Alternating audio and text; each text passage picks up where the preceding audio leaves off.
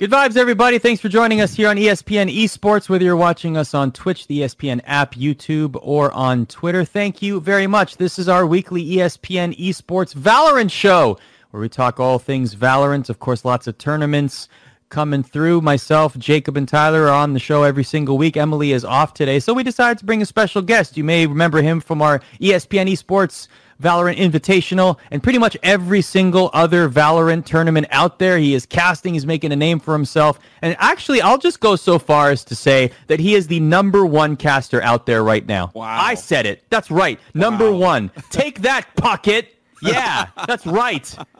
Take that, Chris Pocket. Simo, welcome back, my dude. How are you? I love you, Pocket. I'm kidding. Yeah, oh, well, well, thanks for having me. I mean, the last time I was on the show was right after the ESPN uh, Valorant Invitational, and a lot has changed since then. Not only within my own casting, but within the competitive Valorant scene as well. And um, of course, we'll we'll touch on that throughout the show. Well, we're going to start with that actually. The patch notes are out, so we finally have some changes. Two major ones to talk about, other than the skins. We'll get to that in a second. Is the Guardian. So, Tyler, the Guardian now uh, is buffed in terms of price. It's reduced from 2700 to 2500. The rate of fire has been reduced, however, from six and a half to four and three quarters.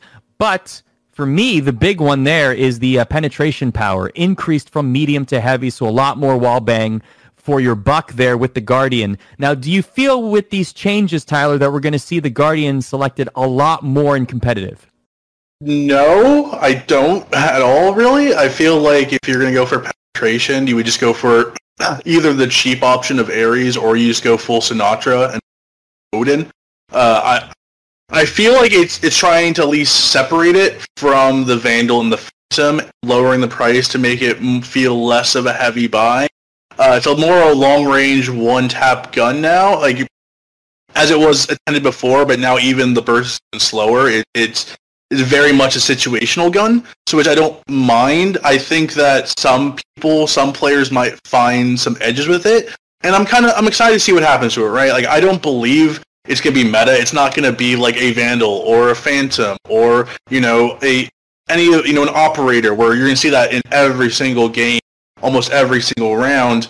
But we saw we've seen Sinatraa pick up the Odin, kind of make that his own gun, make that kind of his and Sentinel's style, right? So maybe we'll see some players or a team kind of make the Guardian play fit with their play style. So I, I, I want to see actual pros play with the Guardian. I've not really ever played it. I like you know praying and spraying. So it, it's it's we'll we'll see how it goes. I'm not super sold on it, but I want to see if some pros can figure out a way to use it that we haven't thought of.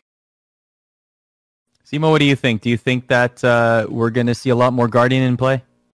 I think I have to agree with Tyler. It all depends on who ends up picking it up. It might be one of those things where players are a little afraid to pick it up. From what I've seen in the NA scene is that there's little there's a little fear to have innovation. Players are playing standard meta and they're not really looking to play outside of that. We saw Sentinels uh, earlier this weekend really play outside of what we consider or feel like is the meta.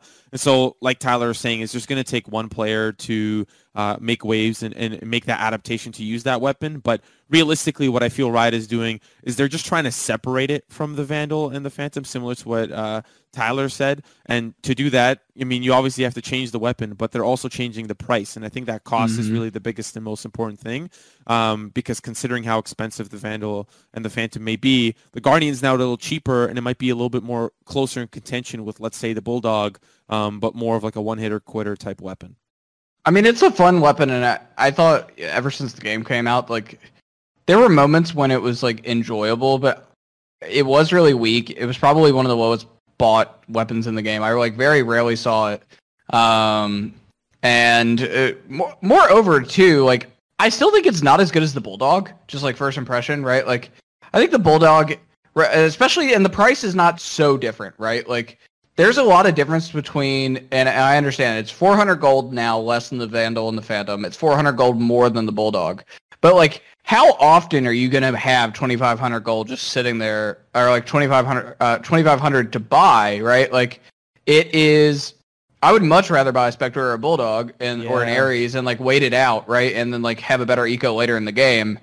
Uh, than I would, or like if I had the money, just go ahead and invest in the Vandal or the Phantom. I like I don't the goal change is big because now there is like a world where it is potentially bought, but I don't think it's so marginal that that it is, and I don't think the gun is so much better than the bulldog that it necessarily demands the fact that like it's worth that extra 400 if you have it.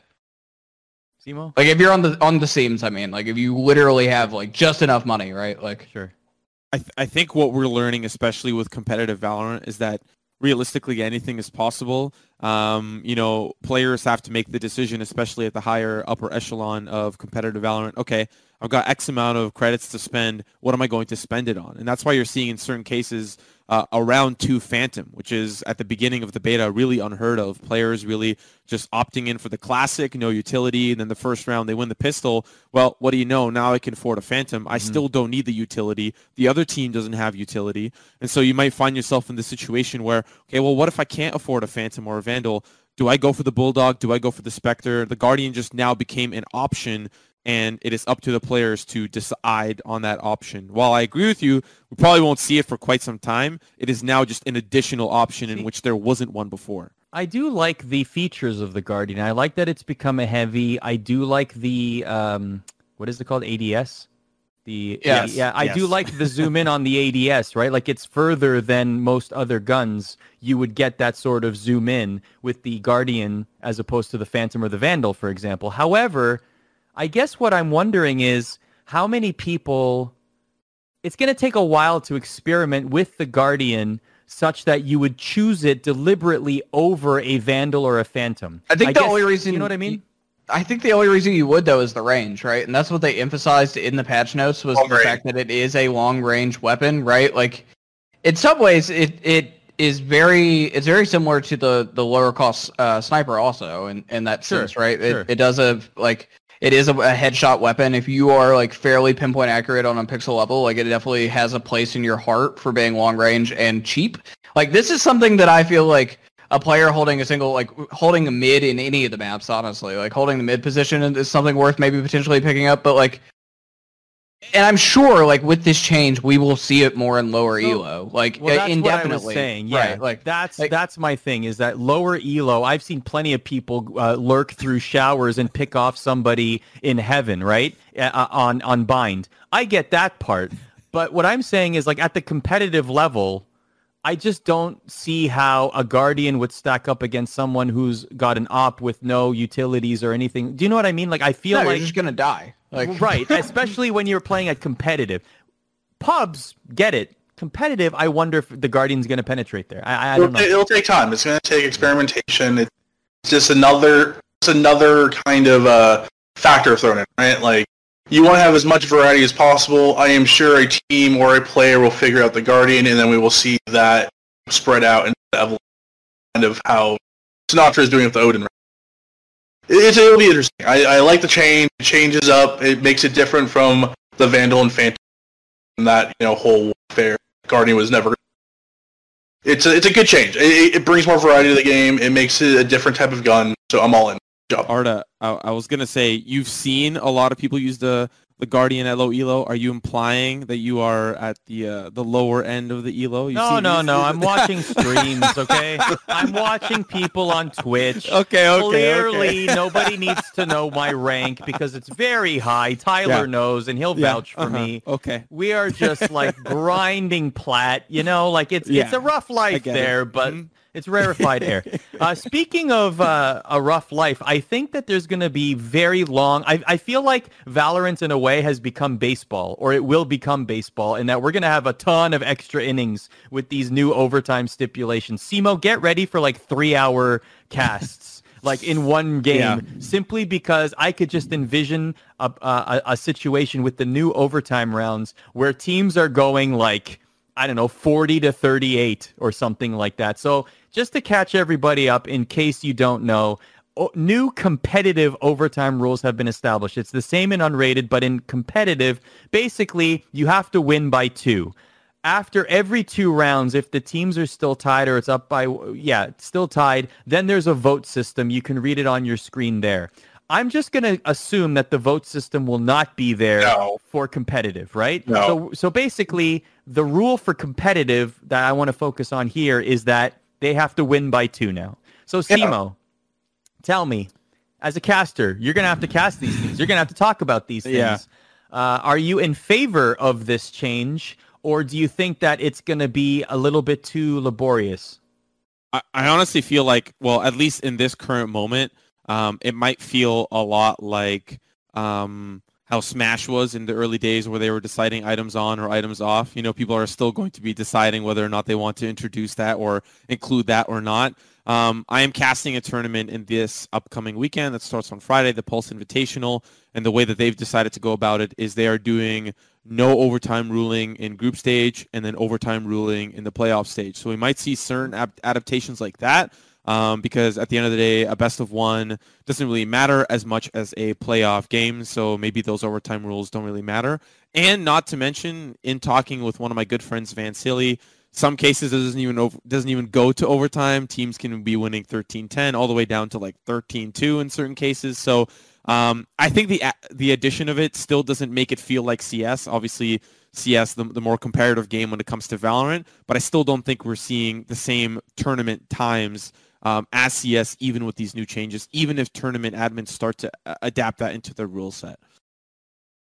Great change. I, I like it. You now have to win on attack and defense. Basically, if you win attack Yep. and defense, you win the game. So it's great. I actually really like it. Right. Uh, we it- should it- mention you switch every round, right? So it's Yeah. essentially like, it's like college football, right? Where you you know you're both on the you know opposing uh, team's 25 yard line, and whoever stops the other team. So you you can now you don't have the favor of being you know defending team on split where it's 12 to 12, and you just are you know second half on defense. Now you just have a huge chance, you know, f- uh, full buyout. So you now have to win attack and you have to defense, and I feel like that good. I think this is a huge change. It's really good for competitive. I don't think we're going to get, you know, we're, we will get a 38 or something crazy like that. But I do think that it's going to be really fun to watch. I, I liked that, especially with, you know, how Valorant maps are, where most of them are, you know, decided. Now that this forces teams to actually win an attack side, it forces, and I think we're going to get a lot of really close, exciting matches. And I, I know we're talking about, you know, oh no, these matches might go on forever, but that's really exciting. It will be exciting to see like a 24, 24 match. If Where, it's you know, rare. If Yeah. it's rare. Maybe not if you it's the normal. Maybe yeah. for you Not, guys. not, Well, I- not casting it. It won't. I mean, but, but not we have paid to think by, of that. Simo's not paid by the minute. Yeah. But but we have to think about how many overtime matches have we really had in Yeah, you know, these it's top tournaments so very far? true, true. I know I know 100 Thieves had a few of them, but for the most part, we only see maybe you know two or three a tournament. So if you have two or three a tournament and you now have this like extra actual overtime mode where a team has to win attack and defense, I think it's great. I think we're gonna get some really good matches from it. I think a hype match where you have two teams going back and forth, back and forth, just trying to see which team can, you know, kind of dominate. Like you have to win the map. You have to win an offense and a defense, and then you win. So I think this is perfect change. Uh, I like the rules in ranked where you now have to vote. Like so, after the first, uh, you know, the first tie in overtime, six people have to vote yes, and then it goes down from there. So by like the after the third one, if one person says I don't have enough time for this, it goes to a draw. I, I just think it's a really great move by Valorant. Like, uh, I yeah, really impressed by this. Uh, I'm excited to see this in action. It's it's a different flavor of kind of what you still get in competitive Counter Strike in the sense that like you, the same rules apply in the fact that you have to win on both sides in an overtime in, in Counter Strike to be able to close out the game. This is just a different way of doing that, and I'm all for it. Right, like the best teams need to be able to show that they're flexible. We definitely have seen some teams in Counter Strike, and very early now with the limited amount of data we have in Valorant, that like there are teams who are only good on one side of the map right? Like that's that happens, and and then they just get steamrolled, right? Like um on the other one. So it, like teams, the best teams to be one of the best teams in my opinion in Valorant, you need to be able to be good on both and have good strategies on both ends of the of the map, and being able to really sort of push your advantage uh, and win out both sides. Like this, I like how that works in Counter Strike. I like this change too because I like think that it's going to make the better team win because that's what makes a better team is being flexible on both sides. I also think I also think point on thing, is- uh, I also want to think that uh, teams now might be holding you know cheat strategies. Like let's say if you're a team like T1, TSM, Immortals, you know you have a, you can now go into the lab and be like, hey, if we go overtime, let's think of a certain strategy we can pull out on Ascendant or you know a set, uh, attack on split. Where now these teams can have these like very specific strategies that they can throw out in these overtime rounds, where it's like we just need one attack, round, one defense. So I think we're going to see some more variety and some kind of uh, experimentation in overtime. From exciting. I'm all for this. It's, it's a great change. Yeah, Uh, let's 100%. quickly let's quickly touch up on what else got announced. Uh, Ultra Edition skins. So we got dragons on our guns. We got. Uh, I, I will. I, I will say I like the experimentation. I, I like the outside the box thinking in a way because uh, I'm sure a lot of fans of the game or casual fans will enjoy it. I mean, I don't think we're going to see it in competitive play, obviously, but hey, you know what? Listen, if people are going to buy them, Hey, you might. why not sell them? You Yeah, think? the- you think we'll see one- some dragons? I mean, at the end of the day, the one thing that I have to kind of be cautious of uh, and and really think about is that in certain games there gets to a point where certain skins are banned because it is just not easy for the team to see or it's not easy for the team to Mhm. identify certain things. I don't think that'll be the case with the dragon skin because it's glowing. Um, but you have to think about things like where, um, let's say someone's peeking mid in in the Haven window and their the barrel of their weapon peeks out. Well, what if uh, a gun skin makes it shorter? Well, obviously everyone's going to pick that gun skin over any other gun skin. Right. Sure. And so, I mean, at the end of the day, these skins look great. I'm not really sure where the finger goes for the trigger, but that is the one thing that I am thinking about when it comes to like actual professional play.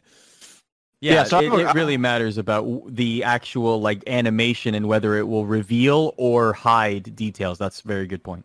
Yeah, yeah. so I, I'm like not surprised at all that that this is a thing, right? Because like we see ultimate skins in League of Legends, right? Where like there are tons of different skins in League, but the ultimate skins are like incredibly expensive, Pulsefire, Ezreal, etc. Right? Like, and they're not like highly used in competitive. But I do think your point, uh, Simo, is like really important because that was something that I don't think Riot Games thought about when they made League, in the fact that there were a bunch of like early skins that are outlaw or were outlawed before reworks in most cases. Kassadin had a couple skins that come to mind like this, where like you could not use them in competitive because there were certain UI bugs or like the the abilities were cloaked differently and and like they weren't as apparent.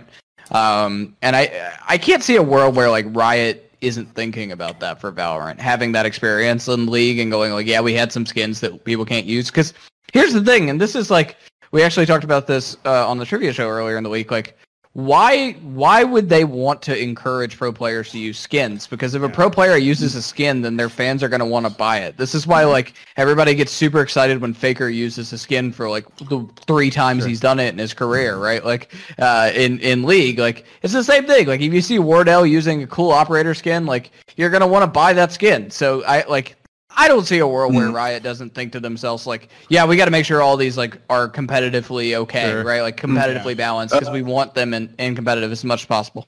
Polygon actually interviewed the uh, some of the skin team at Riot, and they actually had high elo players test out the uh, dragon guns to make sure to make sure that they would not be distracting in high elo play, that you can actually play them in pro play, and that they would not be distracting or give an advantage or disadvantage for either side. So obviously, Riot wants to make a lot of money. They're going to make a lot of money from these skins. They're going to sell. I can like tomorrow. You're just going to pop into every game, and every every freaking player is going to have you know all the dragon guns and the you know the flaming uh, the flaming dagger melee weapon. So you know again.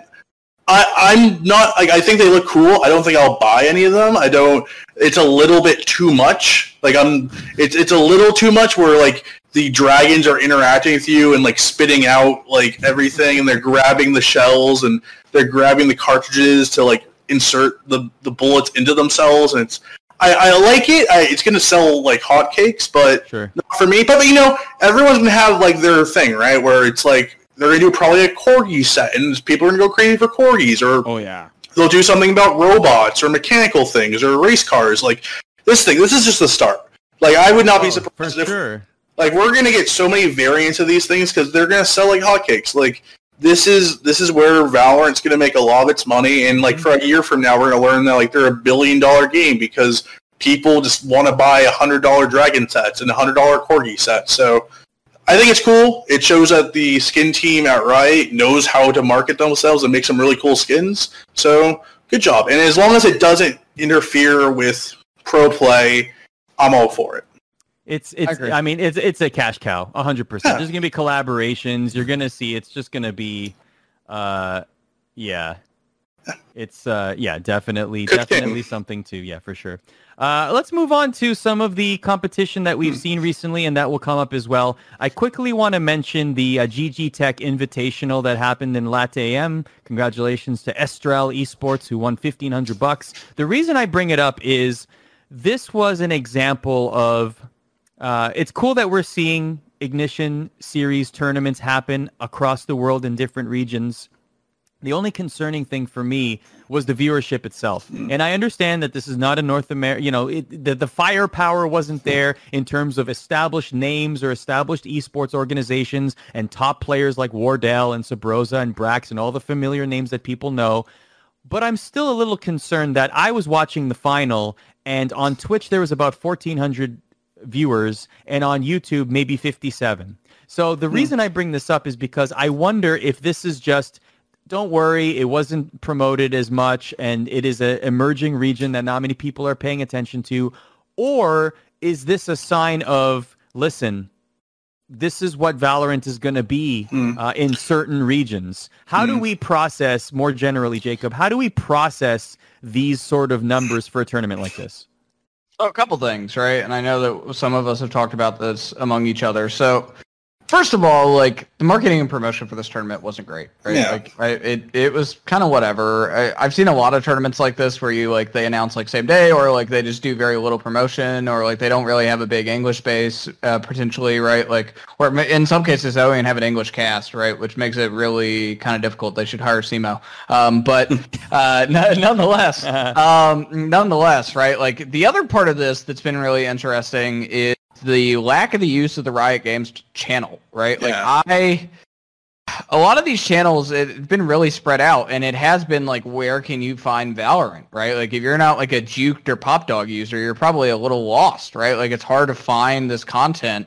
And I think that the the big thing is that Riot needs to get better at making it a little bit more uniform. Now, if that's like start twitch.tv slash Valorant and then like every licensed tournament gets the option to use that channel, right, and like split revenues or however they want to do the business part of it, like that may be a good option. But like, yeah, it's just been that like every tournament, like I, I know Tyler said this to us earlier, like the fact that the 100 Thieves tournament was on the Cash App Twitch channel. Who who the hell subs or like follows Cash App Cash App for alerts? No offense, but like, right? Like, what's the deal here? And I think that that's like, I think this is a huge issue. And look, like I know they've had a couple tournaments on on Riot's official channels, but like.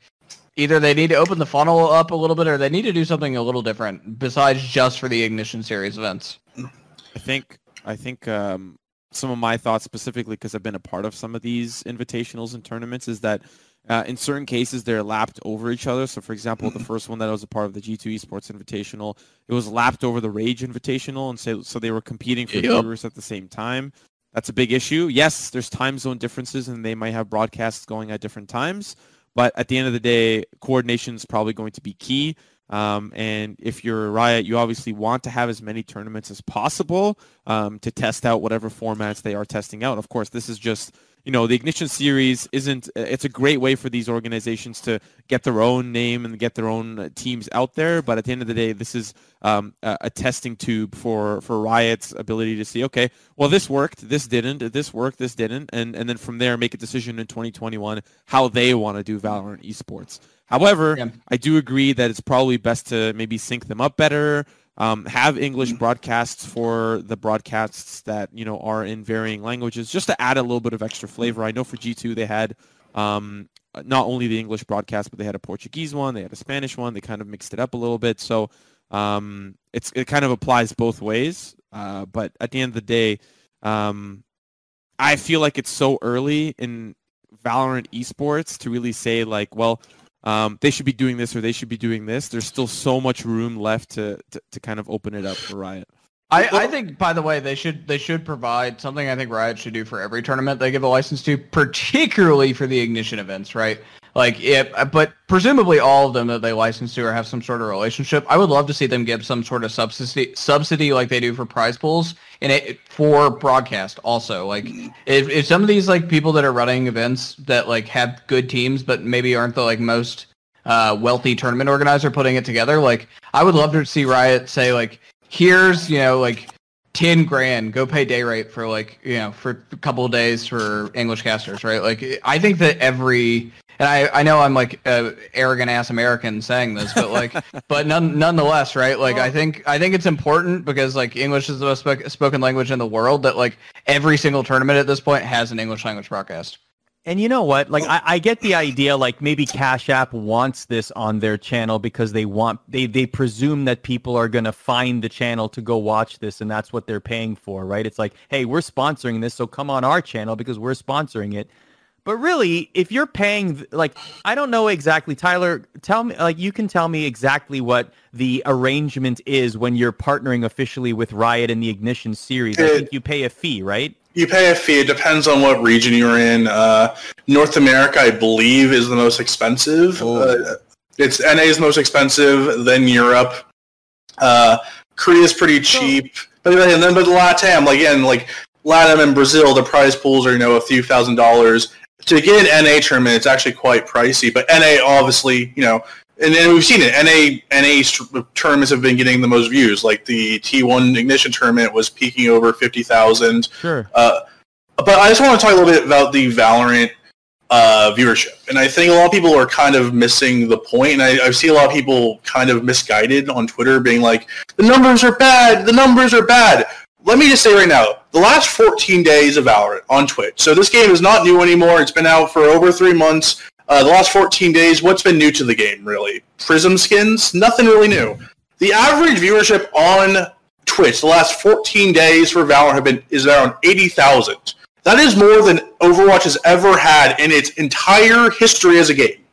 That is including Overwatch League. That's including beta. That's including everything. Okay, to be fair though, hmm. Valorant has more Overwatch stars in its leagues than Overwatch does right now. yeah. Yikes. Oh, wrong That's not okay. That's okay. You, you got a point there. But I just want to say, like, the viewership in Valorant is actually amazing. If you really want to see how big Valorant is doing and how well it's doing, look at Wardell. Look at TenZ. Look at these these top streamers, these top players, and look at how they've grown in viewership in the last two to three months. Wardell three months ago was average at the start of Valorant. You know when it was in you know in beta and he was on Mousepads and he was coming over from Ghost, so he was pretty much he was he had a name to himself. Like he was known from the CS:GO scene. He had around 200 viewers, 200 300 viewers. You know he was grinding. He was grinding every day. You know streaming. He now averages around 10k.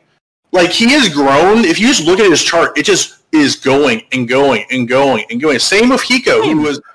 It, it time yeah, it takes time, and these it shows that these people actually want them to watch. They want to learn from the best players. They want to watch, you know, the top Valorant players. TenZ is very similar, where he's gone from few hundred to now 10k average. Valorant has a good viewership. It is just getting the people to realize when tournaments are on, because I- you have, it's so difficult for them to actually find the tournaments. So I think there's actually something, and I know there are a few ri- rioters that listen to this uh, show. So like, Really? if you hear us, if you hear Be us, be careful, Simo. uh, Don't say anything that'll cost you any jobs, okay? Be careful. Uh, be very it- careful, man. if you say if you hear this, my suggestion would be either partner with Juked or Pop Dog, right? Or or build your own, however you would like to do it, and have an integrated Valorant streams page on your website. That would be amazing. Here, like. I, some people may remember this. This is what Team Solo, uh, or like SoloMid.net did really well, right? Like for for League of Legends, you could go to SoloMid.net, click League of Legends, and find every Twitch stream League of Legends directory, right? Without having to go, and you could like they'd have like certain things tiered, so like you could say like ignition event here, boom, right? Like and and you could do this in game. There's like a lot of different Yeah. ways you could do this, Yeah. and it would be like super effective because that's actually something that other things do well. Like I mentioned Pop Dog and Juked because they're actively do that for every game at this point. But like to me, like that should be done tomorrow, right? Like it should be a priority. And, and you should be able to like whitelist certain streams to be at the top of that. So like here's a actual licensed event at the top of it, and here's all the other streamers. I, I did have one point that I wanted to add. Somebody in chat saying that uh, um, it is not allowed during Ignition series events for streamers to stream during the tournaments, but Mhm. even particularly the players involved.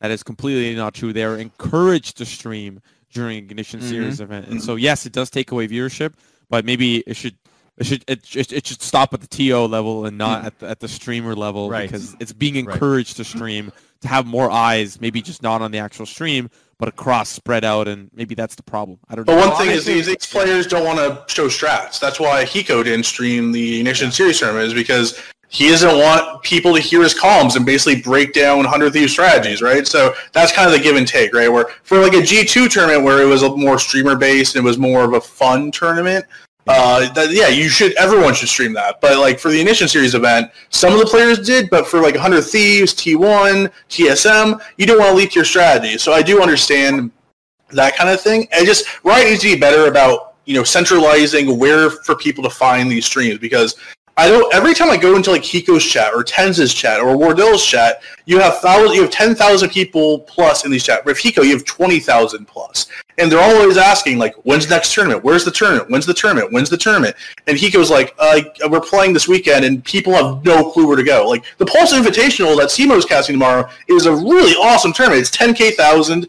Uh, you have most of the top teams in NA playing. But I don't. If you ask most people, even myself, who watches every single tournament, I don't know where to go for Twitch. I don't. I'll, I'll find it. Just follow me on Twitter. Yeah. I'll guide you. Yeah. I'll get you there. Don't I worry. Think, I think the one, the the one thing, in my opinion, that like needs to be fixed here, to Tyler's point, though, is uh, it, like obviously, like a lot of these. Okay, so here's a good example of this. Say that like uh, I presume that Team Liquid will probably get in Valorant sooner rather than later, right? And mm-hmm. say that Team Liquid were to play in a G2, G2 esports tournament that was sponsored by Red Bull. Team Liquid mm-hmm. is sponsored by Monster, if I remember correctly. So if you have a Team Liquid player streaming, he has to have a Monster ad on his mm-hmm. on his stream, right? Because that's part of his obligation.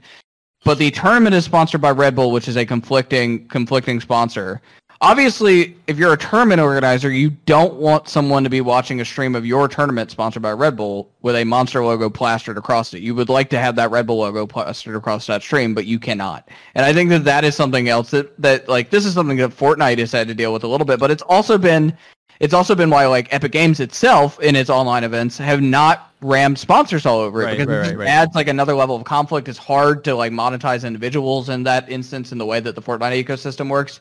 I think that that's something Valorant's going to have to figure out how to deal with also because obviously like these tournament organizers need this money. Like T1 needs Samsung and G2 needs Red Bull to be able to like fund these events, right? Like and break even or, or make a profit. And I think that that's really important uh, from the like single like single player, you know, player uh, player POV uh, streams. Well, yeah. speaking of figuring it out, Tyler figures out every week a weekly power ranking that has been launched at ESPN.com slash esports. Uh, why don't you tell us how mm. exactly, like, reveal the giant spreadsheet mm. and all the macros and calculations. Yeah. And also, uh, you have a special announcement to make as well. Uh, first off, how do I calculate these power ratings? So it is not what I think are the top 10 teams right now today. It would be very much different if I was ranking them from my personal opinion on who's 1 to 10, uh, just based on right now, if they play in a tournament, who do I favor? I am calculating the last four months of games, the last four tournaments of games. More recent tournaments are weighed more heavily, but I do not overlook tournament results from a month ago.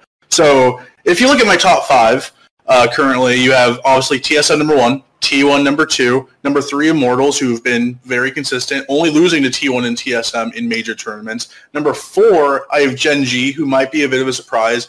And number five, Together We Are Terrific, another maybe surprise pick. Gen G, very obviously not the number four team in NA right now.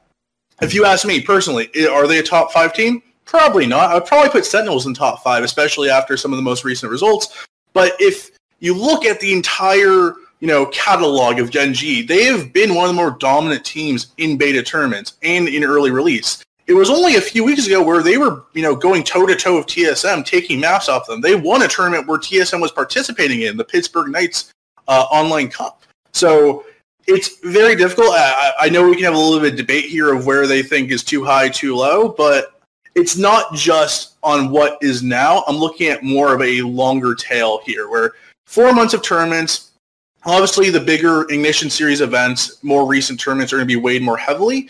So it's it's kind of a configuration of everything. And also uh, on the announcement part, uh, every Monday, starting next Monday, I will be hosting the Valorant Power Ranking Show, where every week I will be showing my own personal power rankings. I will be bringing on a guest who will bring their own power rankings, and we will see who has the better intellect when it comes to stacking the teams of North America hmm. and Europe, maybe APAC in the future when there's more Japanese and Korean events, but we're going to start with NA in Europe. And our first guest, who's going to be facing me and who has the better power rankings, and the chat can decide who is the better power ranker, is Arda Ocal. Wow. Ooh. wow. Look Ooh. at that. So I gotta come, gotta gotta gotta roll up the fist, I gotta roll up the sleeves, I gotta clench the fists. I'm coming, man. I gotta make my I my list is gonna be so intellectual, Tyler. It's gonna be the most intellectual Valorant power rankings list ever. Oh yeah, Ever. I can't wait. No, this is awesome though. So every Monday, uh, do we have a time?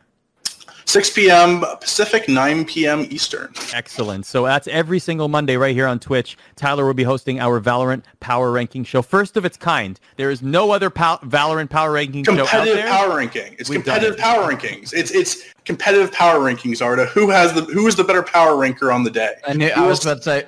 I was about to say who's better. Who's better to uh, make people upset with power rankings than the man himself, Yeah, uh, yeah. Fionn on fire? Yeah, who's ESPN esports. long. We, I've made, I made uh, China mad at me of power rankings. I made Korea mad at me. Now you should do it on Twitch. It's gonna be professional power ranking. So let me let me tell you that uh, if the results are determined by putting a poll on Twitter, my number one ranking is Faker. I just want everyone to know this. Okay, Faker is my number one ranking, and uh, Magnus the chess expert my number two uh, rank in Valorant. All right, all right. Yeah. So that's awesome. Congratulations on that. Awesome. So that's every single Monday, 9 p.m. Eastern for the uh, Power Ranking Show. And you will have weekly Power Rankings uh, on ESPN.com slash esports as well. Yes, uh, I will be Okay. trying to do it weekly if there is major tournament. So uh, I will have new power. So the power rankings we have out right now will be changed because Simo knows that we have a big tournament coming up this weekend.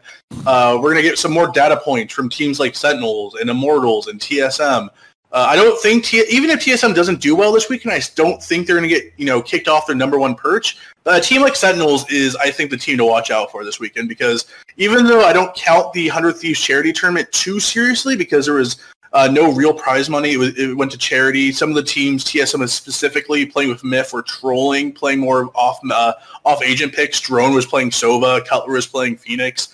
Uh, they still were very impressive, and I do think that they're coming into this weekend tournament with a lot of uh, uh, momentum, and they play such an, an orthodox style that I think they could uh, mess up some teams. So let's talk about the 100 Thieves tournament. Obviously, it was a uh, Gamers for Equality uh, brought to you by Cash App. Uh, TSM didn't make it through groups, neither did Cloud9 or 100 Thieves.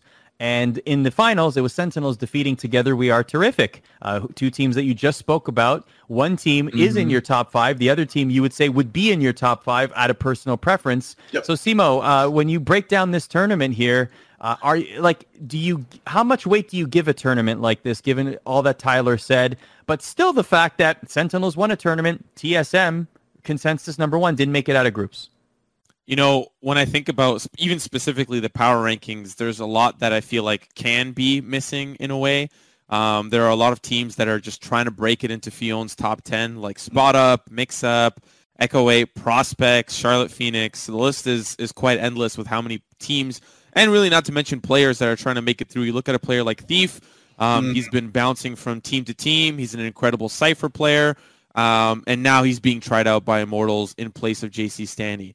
And so there are a lot of players, even a player like Psalm as well, who's trying to navigate through the space and trying to find his way onto a team. Um, that I wonder if you should also have a power ranking show when it relates to players, like the top Hmm. 10 NA players. And You already just and- announced one show. You want us to announce two? Coming on Tuesday night, Steve Yeah, on Tuesday yeah. um, but but to answer your question, Arda, how much weight do you really uh, give a tournament like this? I think if you have your usual suspects, it, it does deserve some weight. You have tournaments that have, in some cases, more prize pool than this, but less viewership, and in some cases, less prize pool but more viewership. And so I don't think it really matters at the end of the day about the, the scalability of the tournament itself, but rather the performance the teams put on. And, and considering TSM has been, I, I wonder if it's just their own strategy to compete in everything and anything. Um, but it, it gives them the opportunity to go against teams like Charlotte Phoenix, like Echo 8, and have their taste of, of some weird and funky strats. Team that's going to be competing Oxygen Supremacy, they love Odin. Did they define the Odin meta? Maybe. Like um, it's possible, but there's no way that we can know that because Mhm. Sentinels pulled it out on a bigger stage than a Mm. smaller team like Oxygen. So TSM gets to experiment with all these funky little teams, and we get to watch and get to calculate whether or not players are worthy in the top ten uh, or not. So yeah, I, go I was just gonna say, like, I think this was this weekend was like a big moment for Sentinels in in this tournament, right? Like it or earlier uh, this week, it was a big moment for Sentinels. Like, I don't think any one team has more pressure on it in Valorant than them. I think I don't mind saying that, right? Like, if you saw the, I'll, go out on a limb here and show my hand a little bit. If you saw earlier this week the Esports Observer article about the average salaries in Valorant, right, and how they ranged from anywhere from fifteen thousand to twenty five thousand dollars a month. Uh, I, I, obviously, this was like highly contested along among a lot of players and coaches and people in the space that that was inaccurate. But I would say, knowing what I know, that Sentinels was not a very cheap team, and they are certainly on one of the higher end of cost in Valorant altogether that you have to remember what you're dealing with here, right? Like, uh, for great example, like Sinatraa's rookie contract in Overwatch was $150,000 a year. He was like he got an extension with a raise to play in season 3 after that 2-year deal was over. Right? Like this to put this roster together, they not only had to do some pretty large buyouts to get some of these players, but they also had to actually pay a lot of money in salary, right? And I think that with that said, people knowing that and just looking at the roster and who they recruited, right? They like Zom's a great Apex player who was already a part of the org, but and Sinatraa, right? Like they brought in some names that make you think like, oh wow, you have some really high expectations. And knowing that they were not a cheap team to put together, I think a lot of people have a lot like are putting pressure on them to perform. This weekend felt like a much needed win, even if some of the teams like 100 Thieves and TSM trolling's not the right word, but we're not taking it as seriously as they would in an uh, ignition event. Hiko's internet also was out, and he had to literally drive to a undisclosed location to play the final game of the tournament. So Yeah. it was it was a, it was a weird situation, but I do think Sentinels and Together We Are Terrific both deserve uh, a lot of uh, praise for how they played, and I think Sentinels is a hard out for any team. I don't I, w- I, w- I wouldn't put them with the TSM or T1s yet, or even Immortals. I think they're very much on the Immortal stage where they can be up and down, but they are a tough team to play against, and it's just they're just a weird team. Like dapr, who is their Cypher player, and uh, Sick, their Sage player, are often the top two ACS players, the average combat scores, which you don't see. Those are usually your defensive, your lower rank, the you know your your lurkers and the people who do the less amount of damage. But dapr and Say and Sick are a lot of times the the the point men, the aces of the team, which is and then you have Sinatraa, who a lot of times will literally not do anything all around except sit in the back with an Odin and just wait for someone to come up and just go brrr and just and just shoot gun and just spray mindlessly. And he'll get like an. Odin lurk. Yeah. Yeah, yeah. It's it's such a weird. It's a very weird team where they don't go by the standard practices of what you would think of a Valorant Pro team in terms of like one to five and what you know. The Duelist does this. The Sentinel does this. Like they play very very differently, and I'm excited to see that because as Simo said earlier, is that a lot of these teams have a of a, a lot of the hive mind, right? Where they see TSM or T1 do something well, and they're like, we're going to copy that. Where Sentinels is like, mm-hmm. we're going to do whatever we want. We're going to go shoot. We're going to wall bang through a wall. We're going to take the Odin. Say, hey, sick, you're Sage. You go. You entry for us. Like they play such a weird and, and fun style that I'm actually really happy to see a team that looked really trash early on in the beta phase where they didn't really find an identity. Now they've kind of found this weird rebel misfit identity of playing what they want, doing these weird tactics, and it's working for them. So they're definitely the team to watch in NA right now if you're not looking at T1 or TSM. Speaking of combat score, the only player that has played over 100 rounds in North America that has a combat score over 300 is TenZ. Yes. That's that's that's not surprising. He is he is he is. He is I mean, m- many people, many pro players and anything, t- TenZ is the best player in the region, maybe even the world mechanically. Uh, his team though is not that great. So well, well they're also in the His team- tournament this weekend. His team is in action this weekend. So let's end the show talking about the two major tournaments this weekend, the Pulse Invitational and the Vitality uh, European Open. Let's start with Vitality only because I absolutely loved the format. I think that we should see a lot more open formats, even in North America, simply because this is, and I've spoken with at least two team owners that have yet to announce teams in Valorant in EU, and both of them have said this is exactly the kind of tournament that we're scouting for, use, using to scout. This is the exact kind of tournament that we could look at a five stack even that might surprise us and say, all right, let's sign them all. So I would not be surprised if, particularly for the teams that are unsigned right now or five stacks looking for a major org in this tournament, that they get a lot of shine and a lot of eyeballs looking at them, particularly if they have good results. Also, coincidentally, 30% of these players are of Turkish descent, Tyler. so are you telling me that Turkey will win a Valorant World Cup? Is that what I'm to believe here? Uh, I, I don't want to but burst your bubble, but I would probably say the two Turkish teams might be the weakest in the uh, the top eight of this tournament. Uh, just a quick Fair thought. enough. Fair enough. Uh, they did qualify. Oh, they did qualify, and uh, the third Turkish team, BBL Esports, almost qualified. Uh, they were very close. So you almost had three Turkish teams. But uh, looking at the Vitality Open, I think there's three teams just to highlight really quickly. Uh, first one is obviously G2. They're the only team with a big org behind them entering this tournament. It's kind of their debut show. Uh, Carlos has spent a Yep. lot of money. He Mixwell was one of, if not the most sought after free agent uh, a month or two ago. Uh, deals from NA and Europe from big organizations that even haven't even shown their cards yet in Valorant going after him to kind of make them his their ace player. Carlos got him. He got the Spaniard. He's he's the kind of the face of European Valorant in a second. And you have Mixwell paired with uh, Artist, who's probably the best operator, him or Chow on Party Parrots, are the best operator player in Europe right now. So you have Mixwell, Artist, uh, pyth, who's going to bring a lot of experience. I know Jacob knows him very well, coming from the Counter Strike scene. Yep. This team is very, very good. It's it feels like I feel like a lot of people are coming in this weekend thinking it's going to be a coronation of G two. Of Yeah. this is that like this is the time where G two is going to take their first step to being a world champion. Carlos is already guaranteed this team's going to be a world champion. Some like he's going to win read a a world. quote? I just want to quickly read Yes. a quote that he gave to me for an article. He said, "Valorant is a game everybody plays at the. This is from Carlos. Everybody plays at the office. All of us are hooked. Valorant will be a tier one title for us, and we will be world champions in it." Yeah, and this is their first step. So G2 comes in this tournament with a lot of expectations. Uh, the other two teams I want to uh, just quickly shout out is Party Parrots, who are the best CIS team. I think a lot of people who've been watching a lot of uh, European Valorant would maybe even say they're the favorites coming this tournament. They're not unstoppable, but they're a very, very good team, and their star player is Shao. Uh, he had not the greatest career in CSGO. He was kind of a relative unknown, but like a few other players who've switched to Valorant has kind of found his kind of step in the game. He's a very good player. Watch out for him. And the third team, uh, I call them Team Disrespected.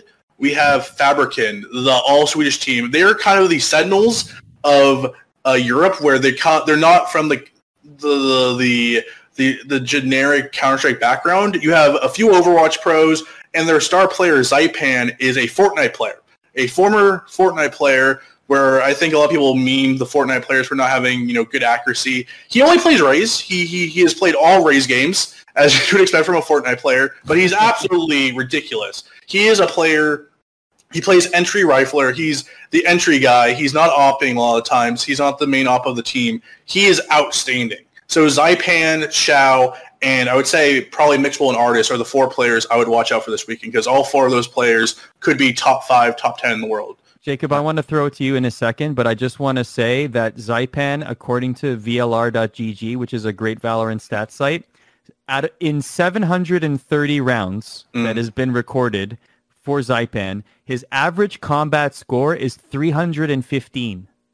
He's a monster. He's a monster. That's unbelievable. that- That's he- unbelievable. Yeah, he's a monster. He plays Raze. He knows how to damage. He knows how to rocket launch. Like the man's a monster. Like he Wow. is. He he got he got brought onto the team about a month or two ago, and he really has shaped this Fabrican team into this unstoppable steamroller that it's become. And Zypan is definitely a player to watch. He's he's really fun. So, so Jacob, knowing what you know about orgs and how they recruit, an open tournament format like this, how many of these teams and players with decent showings do you expect to at least have conversations with major European orgs?